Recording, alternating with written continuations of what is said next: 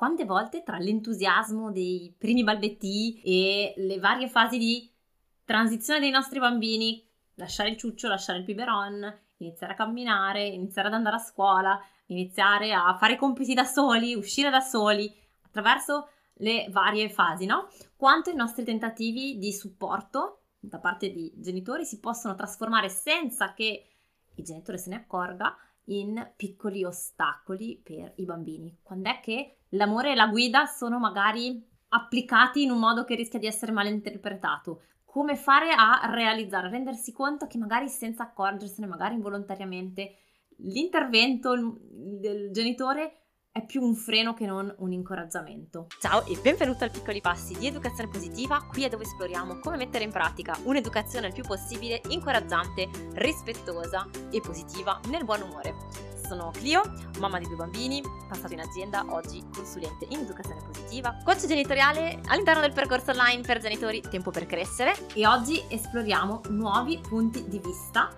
sull'incoraggiamento con un'intervista con la logopedista pediatrica Sara Mar- Mariottini che ci guiderà attraverso questi sottili equilibri illuminandoci su come le nostre migliori intenzioni possono a volte essere ripensate per diventare dei veri ponti verso l'autonomia dei nostri figli.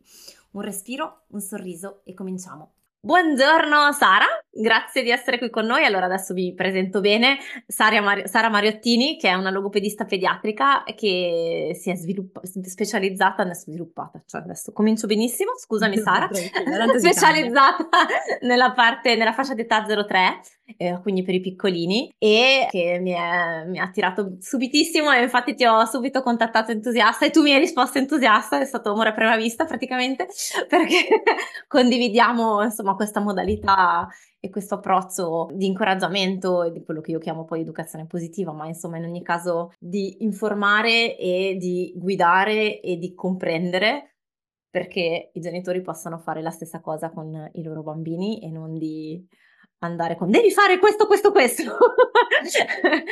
e Sara, vuoi, dire, vuoi presentarti tu intanto? Perché insomma mi fa piacere se darti il benvenuto e se vuoi dire due parole del come, cosa ti ha attirato in modo particolare di questa fascia d'età e di questo tipo di approccio nel tuo lavoro in modo particolare. Ciao Clio, intanto grazie mille veramente dell'invito. Quando mi hai contattata, in realtà io ero venuta in contatto già con il tuo podcast, quindi è stato quasi così. È il destino. Una coincidenza, esatto, perché pochi giorni prima avevo dato un'occhiata proprio al tuo podcast, quindi benissimo, ho colto l'occasione molto molto volentieri. Io appunto, come mi presentavi tu, sono una logopedista che si occupa della fascia 06, quindi una fascia precoce di intervento a livello linguistico logopedico di stimolazione del linguaggio e quindi in questa fascia mi occupo, um, cioè sono a stretto contatto con i genitori, no? Quindi certo. la cosa che più mi, mi affascina e mi, e mi, incoraggia, insomma, comunque mi, mi piace di questo, di questo, approccio è che non si lavora appunto direttamente con il bambino, ma si aiuta al, il genitore a capire quali strumenti ha, perché già ce li ha in sé assolutamente, un po' questo credo che sia allineatissimo con quello di cui ti occupi tu, e tirando fuori questi strumenti, incoraggiando proprio il genitore a trovare gli strumenti in sé, si eh, facilita poi il, tra virgolette, lavoro del genitore, per cui tutte le interazioni quotidiane che il genitore può avere con il proprio bambino possono eh, essere preziosissime e quindi partire da quelle trovo che sia una cosa importante e anche preziosa perché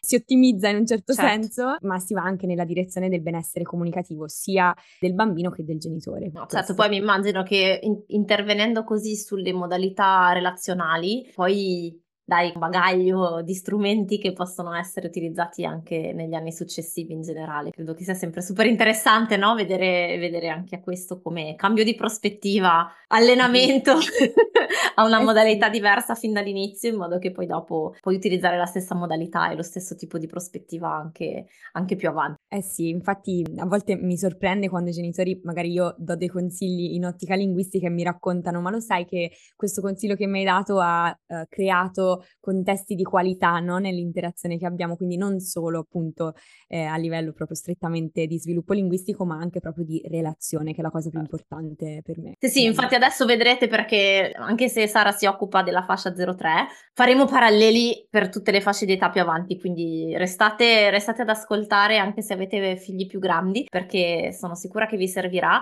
e um, andremo, andremo a capire in modo particolare quello che volevo vedere insieme a Sara che mi ha stuzzicato così la curiosità, era di andare insieme a, a capire un po' quali sono quelle modalità eh, di intervento, di, di, di, insomma, i modi in cui ci rivolgiamo ai nostri bambini, in cui pensiamo di essere di incoraggiamento, di aiutarli, di incitarli, magari di fronte, non so, adesso nel caso di Sara è quando devono imparare a parlare o magari eh, tu ti occupi anche giusto del togliere il ciuccio, eh, queste fasi di transizione tipiche della fascia 03, ma possiamo prendere altri esempi di paura che i nostri bambini stanno affrontando, un apprendimento e, e tutte quelle modalità in cui noi pensiamo pensiamo, insomma, con tutte le buone intenzioni pensiamo di essere di aiuto, pensiamo che di essere incoraggianti e che in realtà magari senza che ce ne accorgiamo diventano di ostacolo eh, o comunque di ostacolo o all'apprendimento alla transizione alla, alla, alla sicurezza eh, da parte del bambino o magari di ostacolo alla relazione no? genitore-figlio. Nella, nella, mia esperienza di, di mamma e anche di, di professionista mi, è capitato spesso no, di rendermi conto a posteriori, nel caso mio personale, poi da professionista ovviamente c'è una distanza no, che rende a volte più facile vedere certe dinamiche. Eh, spesso la, le prime volte quando le vivi, non so se ti, ti succede Sara, è a posteriori riflettendo ti dici ah ok forse quando ho detto così ho fatto così non è stato no, no, no, non, ero, non, ero, non ero di supporto. Mi lancerei subito Sara se vuoi nel darti la parola e chiederti quali sono quelle così quei comportamenti o quelle attitudini che osservi più spesso e che appunto dall'esterno ti dici mm, aspetta capisco che lì c'è una buona intenzione ma forse non è, non è utile come sembra Esattamente, ehm, mi hai fatto ricordare ora mentre dicevi, no, il l'osservazione "a distanza" tra virgolette, anche banalmente con eh, il proprio marito, partner, no, quindi a volte la stessa dinamica che mette in atto lui è una dinamica che magari avrei messo in atto anch'io o l'ho messa in atto poco prima, però vederla in lui e non in me mi è più facile perché mi aiuta a ad osservare insomma con occhi Certo. diversi. Sì, allora io mi sono appunto appuntata un po' di di cosine che magari possono essere utili e che come dicevi te possono essere comportamenti che mettiamo mettiamo in atto assolutamente a fin di bene, quindi mi raccomando tutto quello che dirò da ora in poi voglio che sia preso mhmm, assolutamente senza alcuna forma di giudizio perché non c'è assolutamente alcuna forma di giudizio nelle mie parole, nel, nel mio intento, ma proprio quello di cercare di eh, lasciare delle piccole mhmm, informazioni che possono invece essere utili e quindi applicabili. Eh, siamo in continuo cambiamento e trasformazione, quindi insomma ognuno di noi fa sempre del proprio meglio, però se siete qui ad ascoltare sicuramente siete anche persone che vi mettete in gioco no? per conoscere quello che è possibile fare ancora. Ecco. allora, una prima cosa che sicuramente succede spesso è quella di eh, nel tentativo di stimolare mh, o le prime paroline o comunque l'avanzamento del, del, linguaggio, chiedere spesso come si chiamano le cose, no? Quindi eh, avere una modalità un po' eh, richiestiva proprio rispetto a richieste di denominazione, per esempio, questo come si chiama? Eh, puoi dirmi il nome oppure prova a ripetere, no? Quindi incoraggiando sicuramente proprio la, le, le, paroline, no? Le prime paroline, ma che eh, diciamo a lungo termine questo tipo di comportamento, soprattutto se il nostro bambino ancora ha detto sì le prime paroline, paroline, ma non è ancora pronto dal punto di vista ver- veramente dell'esplosione linguistica e lessicale, e potrebbero risultare eh, un po' faticose da sostenere come prestazioni linguistiche. E quindi poi eh, ci scoraggiamo perché potrebbe essere che a queste domande eh, non ci sia una risposta effettiva da parte del nostro bambino, no? Quindi effettivamente se succede è perché i nostri bimbi non sono ancora pronti e quindi magari la proposta che possiamo fare invece è di modellare, quindi dare, fornire lo stimolo che magari ci interessa o interessa interessa ancora meglio, eh, sintonizzandoci su, sul nostro bambino, interessa in quel momento al nostro bimbo e arricchire quel momento dal nostro modello, dal nostro esempio linguistico eh, per cercare di incoraggiare e non essere invece richiestivi. Mm-hmm, non so okay. se eh, di, insomma vuoi fermarmi magari ogni... Sì, sì, no, sto, sto cercando di immaginare proprio la, come trovare quel, quell'equilibrio sottile tra essere comunque di, come dire, mostrare quella fiducia nel nostro bambino o bambina, no? Nel fatto che so che stai imparando, so che ce la farai e quindi sono qui di supporto con, con quella posizione, no? Di, di, di, quella postura di fiducia e non di paura, di, del tipo, Dio, non imparerò. Quando è che parla? Perché ancora non sta parlando, no? Quella, quella sottile differenza. E contemporaneamente sto pensando a quelle dinamiche che a volte magari riservato, um, in cui, come dire, il bambino o la bambina percepisce che può essere capito o capita anche senza bisogno di fare lo sforzo di provare a, a parlare, no? E quindi da parte del genitore la difficoltà di trovare quell'equilibrio per evitare di essere appunto come dicevi tu, no? Poi rompi il rompino in un momento in cui il bambino non è ancora pronto e quindi di mandare il messaggio opposto, tipo non vai bene così come sei, devi sbrigarti a parlare perché ancora non parli, no? Inconsciamente, senza neanche andare nell'eccesso opposto del tipo, ma sì, sciallo, vai tranquillo, anche se non parli, tanto ti leggo nel pensiero e, e quindi non c'è bisogno che tu faccia lo sforzo. E non è per forza facile da, da vedere dall'esterno. E hai tirato fuori, hai tirato in ballo anche un'altra cosa importante, ovvero quello di farli sentire capiti, eh, che è un, un, importante, insomma, elemento, no? in, quest- in, gioco in, questo, in, questi momenti, perché a volte non è facile capirli, quindi ci saranno sicuramente momenti di frustrazione nostra e loro derivati, ahimè, dal certo. fatto che eh, non, non, avendo uno sviluppo ancora eh, completo linguistico potre- potremmo non capirli. Quindi tutte le altre volte invece in cui abbiamo capito cosa vogliono comunicarci, ma magari la loro comunicazione è ancora immatura, quindi gestuale, eh, piuttosto che uniscono il gesto a un accenno di parola ma non la dicono completamente. Ecco, sicuramente è una buona cosa incoraggiare quel, quel momento comprendendo la situazione, quindi dando voce a quello che volevano comunicare uh-huh. e eh, quindi dando il modello corretto esattamente no? che volevano eh, produrre, ma con l'accezione di proprio comunicare questo, ti ho capito e ti faccio sentire quello che è il tuo prossimo passo, magari non oggi, ma sono sicura che prima o poi questo passo arriva e io te lo, te lo mostro, intanto te lo, te lo, concedo, ti regalo questo indizio che ti può aiutare poi nelle volte successive, perché in quel modo appunto l'essere compreso, no? Ah, crea una forma di sollievo per, per i nostri bimbi e, e, gli permette di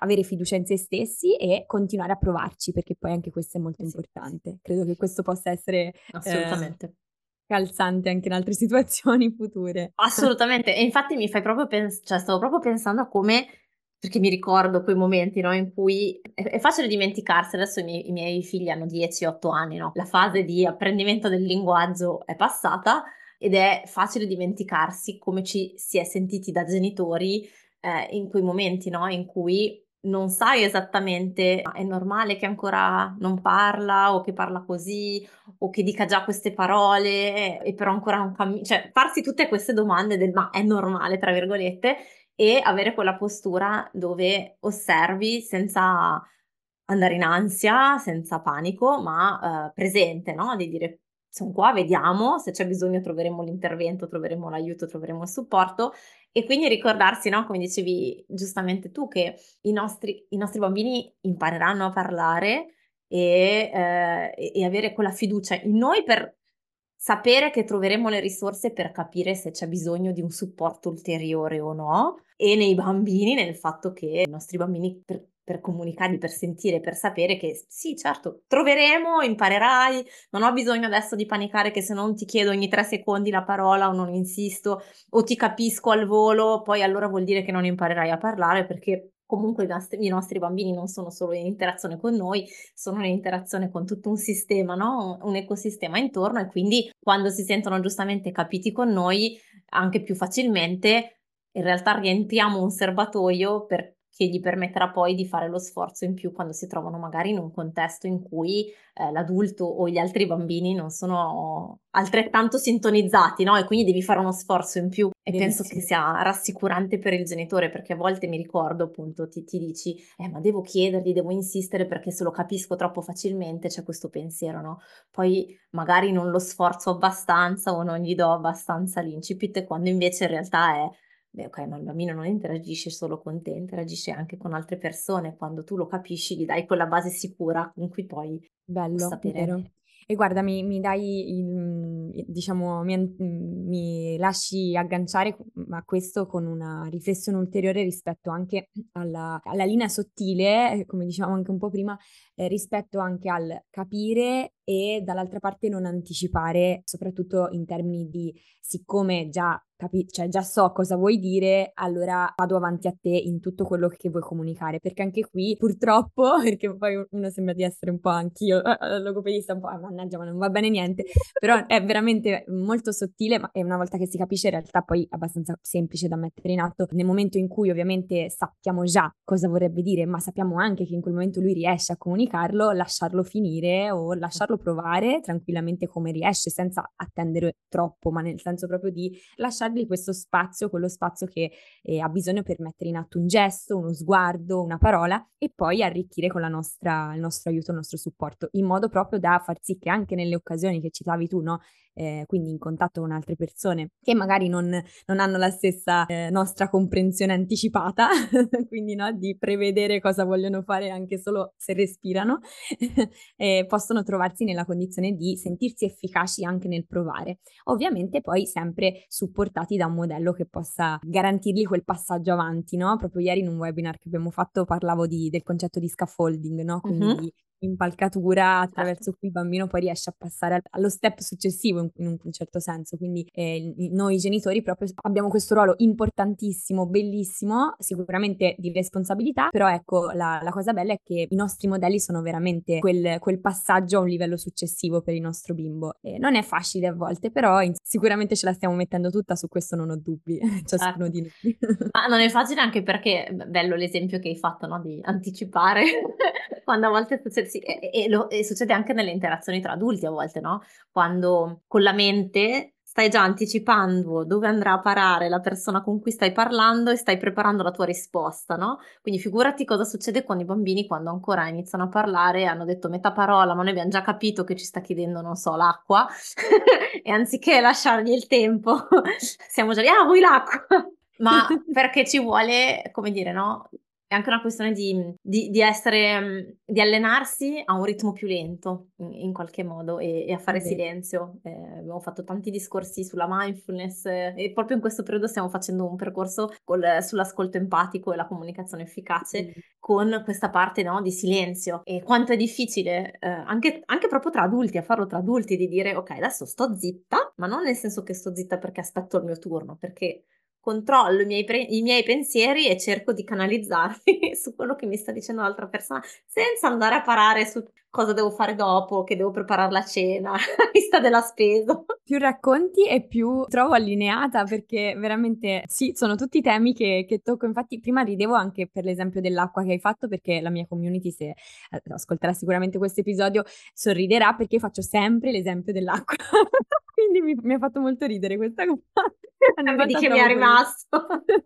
Poi sì, quello che dicevi sul silenzio è importantissimo perché ci consente proprio di sintonizzarci e anche intanto di tornare un po' anche noi a sintonizzarci con noi stessi, eh? quindi sicuramente. E qui apriamo Però... tante altre parentesi.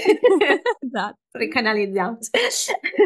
C'è qualche altro, ne già, abbiamo già, cioè, ne già citati due o tre fondamentali, uh, ma non so se ti viene in mente qualche altro esempio di uh, situazione che il genitore vive in maniera molto problematica e dove tu dall'esterno riesci immediatamente a vedere, ah certo, è solo una questione di cambio di prospettiva e, da aggiustare e, e poi va come, come una lettera alla Guarda, posta, sì, all'inizio tu, esatto, all'inizio tu citavi proprio l'esperienza del ciuccio e quindi mi, mi, viene, mi, vengono in mente un po' di situazioni rispetto a questa esperienza che è sicuramente un'esperienza importante e, e, a volte secondo me anche un po' sottovalutata, nel senso che con tanta facilità noi diamo il ciuccio, io sono la prima, la mia bimba gliel'ho dato, alla fine ho ceduto nonostante all'inizio fossi contraria e fossi stata contraria, però insomma con, con, tanta facilità dicevo magari diamo questo supporto che poi diventa veramente un supporto importantissimo per i nostri bambini e quindi non è con altrettanta facilità che lo si riesce certo. a togliere e in alcuni casi però ci aspettiamo di proprio passare dall'oggi al domani ad eliminare questo supporto grande. E quindi ecco sicuramente questo è già un primo importante punto su cui riflettere, cioè c'è bisogno di gradualità in queste, in queste situazioni di, di transizione. E credo che sia importantissimo condividere, coinvolgere il bambino che sia più piccolino e quindi magari un bambino che ancora, o perlomeno noi pensiamo ancora non capisca e quindi eh, con il quale non ci sia poi chissà quanto bisogno di parlare. E invece è molto importante perché ciò che non arriva con il contenuto di ciò che stiamo dicendo arriva comunque con il modo in cui lo stiamo dicendo, quindi il bambino è comunque recettivo alle modalità anche non certo. verbali che utilizziamo e, e, oltretutto insomma comunque questa preparazione è veramente importante anche per noi per essere sempre più eh, pronti ad ascoltare anche quello che accade eh, considerando eh, tutte le variabili che ci possono essere in quel momento quindi anche la ricerca di un momento che possa essere il momento giusto perché a volte è il momento giusto per noi ma non è il momento giusto per il nostro bimbo no? Quindi certo non è facile, però ancora una volta, insomma, eh, l'osservazione, il mettersi in ascolto e anche il pensare proprio di non fare tutto dall'oggi al domani come magari siamo abituati a fare con le nostre cose, con i nostri cambiamenti. E su questo mi apri proprio un parallelo bellissimo per tutte le fasce d'età e tutte le tappe della vita, anche da adulti. Tu dici noi da adulti siamo abituati a fare le cose anche in fretta e secondo me questo è vero fino a un certo punto, cioè abbiamo l'aspettativa Scusate, c'è il mio gatto che piange, se sentite nel rumore di sottofondo è normale. Anche lui si aspetta che io immediatamente mi alzi e gli apra la porta, ma abbiamo questa aspettativa che le cose debbano essere fatte in modo efficiente, perché comunque la società ci ha un po' preparato, ci, ha un po' impostato a questo e non è sempre come dire, non è sempre così. Cioè il nostro corpo e il nostro essere a volte nelle transizioni eh, non so, penso al, al, parto e al ritornare dopo il parto, no? A riprendere il nostro corpo, se, se, siamo donne, con un nuovo equilibrio diverso da quello che era prima. E, e, e, ci può volere un tempo diverso per ognuno di noi in base alla situazione e alla persona, eh, così come un trasloco, un cambio di relazioni, una malattia, cioè ci sono tantissime situazioni no, in cui c'è questa transizione in cui credo che si crei sofferenza in più quando abbiamo delle aspettative che sono diverse rispetto alla realtà, no? che ci causano una grande fatica ad accettare che la realtà magari è diversa, che i tempi sono diversi, che sia per noi come per i bambini. No? Mi vengono in mente tante situazioni in cui i genitori fanno fatica perché vorrebbero che i bambini imparassero, non so, a, a giocare da soli in autonomia, a non interrompere, a fare i compiti e che fosse eh, primo giorno di scuola, boh, dai, hai i compiti, ti metti lì e li fai, no? Per carità, magari c- ci sono anche bambini che tranquillamente fanno così, ma non è il caso di tutti i bambini ed è vero che eh, in base a che, che, figli hai puoi fare più o meno fatica no, rispetto a questa cosa qua, ma mm, imparare ad accettare no, che, che queste transizioni, che tutto ha un suo tempo, aiuta a far fronte alla fatica di questo percorso più che invece aggiungerci lo stress di ma non è possibile perché è ancora così, ma perché ancora non ci sei riuscito o perché io ancora non ci sono riuscito, perché il mio corpo ancora è così. Sai, no? Quel livello di frustrazione in più che possiamo aggiungere eh, e, e, non so se tu lo riscontri anche nel tuo con, nella, tua, insomma, nella tua pratica e nel tuo lavoro.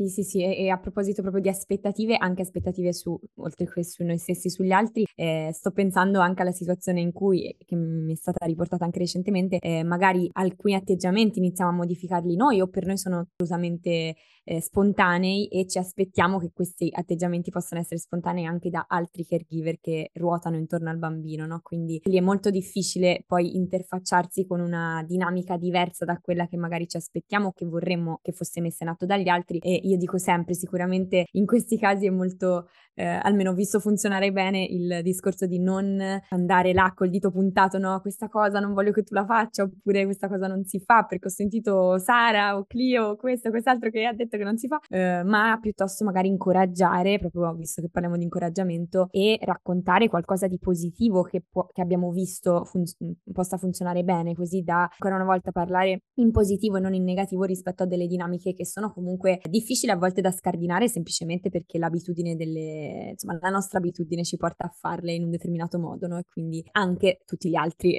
possono agire in questo senso. Quindi ecco, incoraggiare verso qualcosa che abbiamo visto possa funzionare. Sì, sì, sì, assolutamente. Quando osserviamo mari- mariti, compagni o compagne, nonni, la tentazione di dire no, non fare così, fai come dico io che ho studiato, imparato, visto, letto ed è meglio.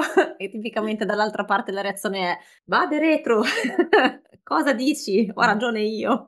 E, ehm, e, giustamente invece poter partire con guarda io ho osservato questa cosa ho provato come ha funzionato se ti va di provare no come una sorta di offrire un'altra prospettiva senza dare per scontato che debba essere per forza accolta o che sia per forza la migliore e, e, e come possiamo riportare la stessa cosa nei confronti dei, dei bambini in tutte le varie insomma, fasce. In fondo, quando parlavi prima di offrire ai bambini il modello linguistico, no? E quindi sto pensando verbalizzare quello che magari stanno provando a dire, penso, sai, la, la situazione classica del parco giochi oppure con eh, i fratellini e le sorelline quando danno un colpo, gli strappano di mano le cose, gli danno i morsi perché ancora non riescono no, a, a, esprimere e, e, e, quanto può essere efficace anziché panicare, oddio mio figlio diventerà un delinquente perché, perché no ma rido perché so che è, è difficilissimo in quei momenti prendere, no, fare un passo indietro, avere una prospettiva più ampia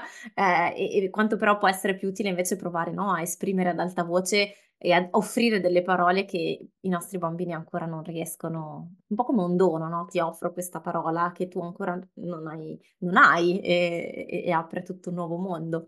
Bello sull'ambito delle Bello. parole. Basta. Mi taccio perché sennò poi parliamo tutto il giorno e la puntata diventa lunghissima, faremo altri.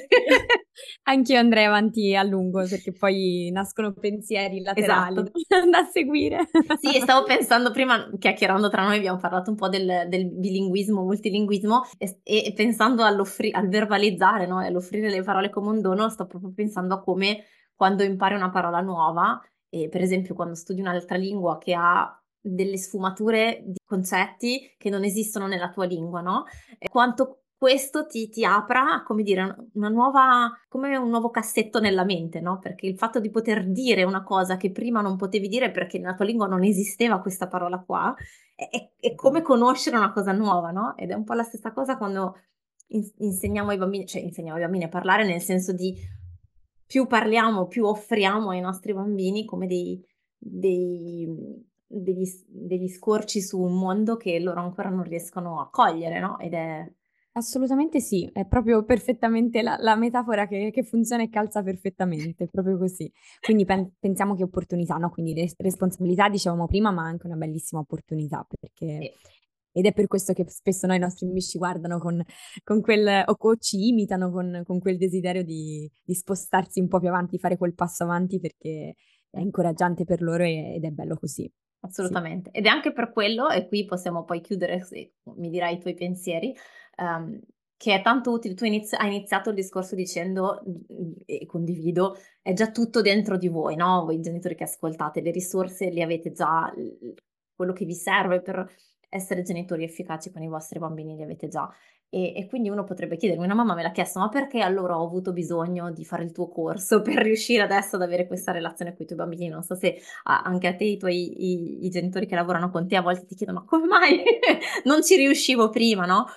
E, ehm, e io faccio un parallelo con la, l'attività da libero professionista e quanto il mio stato emotivo influisca sul tipo di lavoro che riesco a fare ed è la stessa cosa la osservo con i miei bambini, se son, mi sveglio che ho i miei pensieri piuttosto che il tipo di relazione che riesco a impostare con i bambini è diverso perché non ho le stesse possibilità di essere presente, di ascoltarli, rispondo anziché stare zitta. E il fatto di avere una guida è accelerare questo passaggio individuare più facilmente quei pensieri e quei momenti che ci fanno tuffare nella negatività, diciamo, nelle, nelle, nelle emozioni più faticose, per invece offrire una prospettiva diversa che permetta quindi di, di agire con fiducia e, e, alla fine è questo, no? Di, di, entrare in relazione con gli altri, con i nostri bambini con fiducia. Non so cosa ne pensi. Sì, sì, un po' come diceva, dicevi prima, no? Quindi vedere anche un po' da fuori sicuramente ci, ci, aiuta perché è vero, le risorse ce le abbiamo in noi, ma a volte quando le, eh, cioè, navighiamo quella, quel problema, quel, quella situazione difficile, eh, è difficile poi um, osservarle, no? Dobbiamo um, fare un grande lavoro e avere anche il tempo, tra virgolette, no? Di fermarci, di autoascoltarci aiutarci, di rallentare. Quindi effettivamente incontrare una persona che può guidarci in questo ci agevola sicuramente perché ci, mhmm, è, è, l'occhio esterno che in quel momento può, può fare la differenza, sì. la torcia dietro nella zona d'ombra. Grazie Sara, ti ringrazio. Dobbiamo parlare ancora perché dare, faremo altri episodi perché vedi che qua Veramente. c'è, esce fuori un flusso. Uh, grazie a te per averci offerto questa visione su, su questi aspetti e spero che abbia illuminato i genitori in ascolto e, mm, e, se volete saperne di più metteremo a disposizione i link di Sara per poter eh, entrare in contatto con lei, lavorare. Tu hai, offri diverse modalità no? di, di, di, lavorare insieme a te, di fare un percorso, di essere aiutati, soprattutto se avete bambini in questa fascia d'età. Assolutamente, io ti ringrazio tantissimo Chio per l'invito. È solo una prima volta questa, poi ce ne saranno altre. grazie mille, grazie a tutti e a presto.